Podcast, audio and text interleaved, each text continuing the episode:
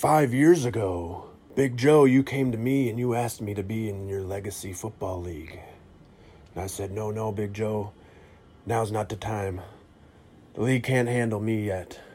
Fast forward five years later, I can say, finally, the Washington Redskins have arrived in the Legacy League.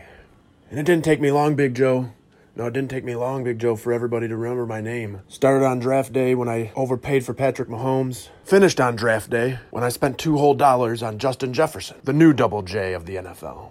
Started with three wins, then went to two losses. Riding two losses, I found myself laying on my back and I look up and I see the mountaintop. And perched on top of that mountain, I saw the Heartbreak Hotel.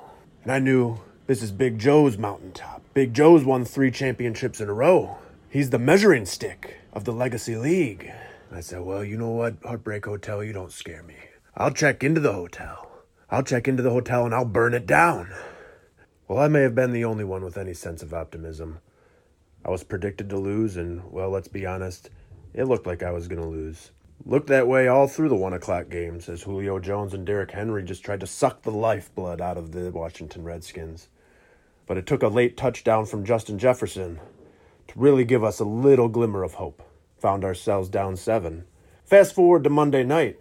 And Monday night, Big Joe and I were looking at a doubleheader with more at stake than just who's going to win and who's going to lose. No, no, no. The matchups were on the marquee. At 5 o'clock, it was Mahomes and Hill against Allen and Diggs. And at 8.30, it would be Kenyan Drake against Ezekiel Elliott. And while Patrick Mahomes did what Patrick Mahomes does, Tyreek Hill did nothing, leaving it to 8 o'clock, leaving us going into the late evening, wondering, is this going to be another loss? Will the Washington Redskins go back to being a bottom feeder? Well, we would not have our answer until the second half. We wouldn't have our answer until the defense of the Cowboys split like the Red Sea and Kenyan Drake scored one of the most unnecessary touchdowns of all time. But it wasn't unnecessary, Joe. No, no, no, no, no. No, it was very necessary. It was very necessary for the Washington Redskins because now we've made a statement. And that statement isn't just to you, but it's to the entire Legacy League. The Washington Redskins are on the warpath. Don't get in the way.